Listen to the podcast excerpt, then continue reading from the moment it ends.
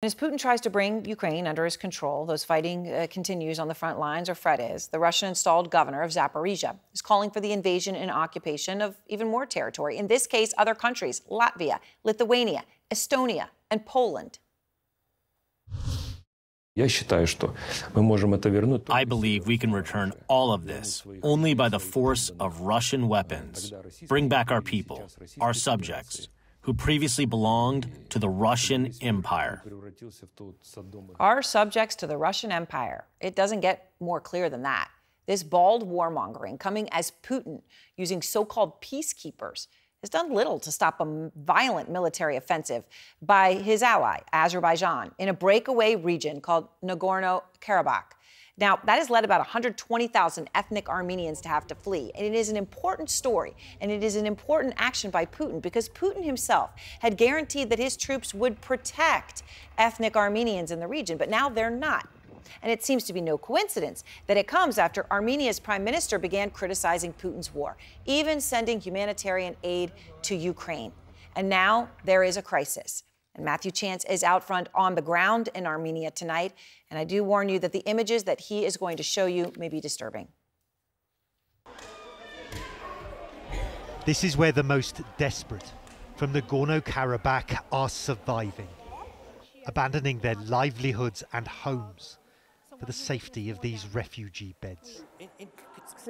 Entire families have come, like the Vanyans, who say their remote village was bombarded relentlessly by Azeri guns, forcing them to flee. It was so painful to leave, especially for my children, Anaida tells me. We were farmers, we had everything, but it was a massive war and we had no choice, she says. These people are the most vulnerable. The most they vulnerable. would be on the street or in their car if they weren't here. This emergency charity's co founder from Boston has witnessed the physical and emotional impact of the evacuation firsthand. Try and give us a sense of, of, of the, the trauma that people have endured. It's, um, it's mass exodus. I mean, it's these people, some of the people that are here, they, third day, fourth day, still, they're still in shock. They don't know where they are. There are families here that are still saying that I'm waiting for the bus to take me back home. Well, the road from Nagorno-Karabakh is very long, it's very mountainous, and at times it's very winding as well. It's also very empty, as are the settlements across the border in Azerbaijan that we've managed to uh, have a glimpse of because all 120,000 people who once lived there have now evacuated those settlements and they've come to Armenia where they're living in hotels, in refugee centres or with family. In border towns like Goris, where local authorities are distributing basic supplies to evacuees, some who've spent a lifetime fighting for a homeland that's now lost.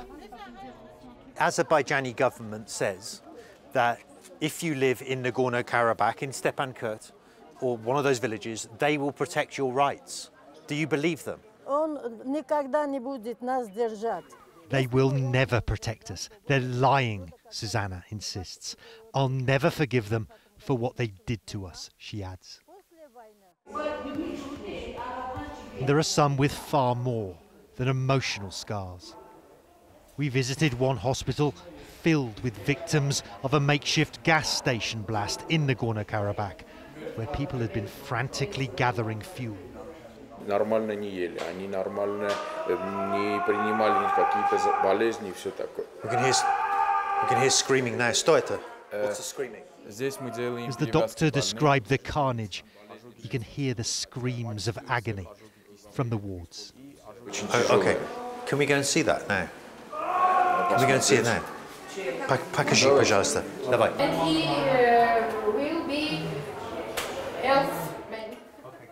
In almost every room here, there's an horrific story of pain and loss. 25 year old Victor asked us to hide the burns on his face. It was like hell, he told me, and now I don't want anyone to see. His friend Mikhail says he lost five members of his family in the chaotic evacuation from Nagorno-Karabakh. But no one seems to care, he told me. When it comes to us, I think the world must be blind. Matthew, it's just so disturbing um, and horrific. And, and of course, this was Putin was the one who was going to stop this and is now uh, actively uh, enabling, if not encouraging. What is this doing for the reputation of Putin and Russia right now? Uh, I mean, it's it's it's devastating, really, in the sense that look look how those people have, have suffered. Look at the loss that they've suffered, the territorial loss that that Armenia and the ethnic Armenians in Nagorno-Karabakh have suffered. Russia, as you mentioned, was meant to be the guarantor of security in this region. He was meant to guarantee that Russia was that Azerbaijan would not take over militarily Nagorno-Karabakh. But perhaps because Russia is distracted in Ukraine, um, it took the eye off the ball. And, and, and exactly that has happened. And it's left Russia's reputation really in the dirt at this point in Armenia. Mm.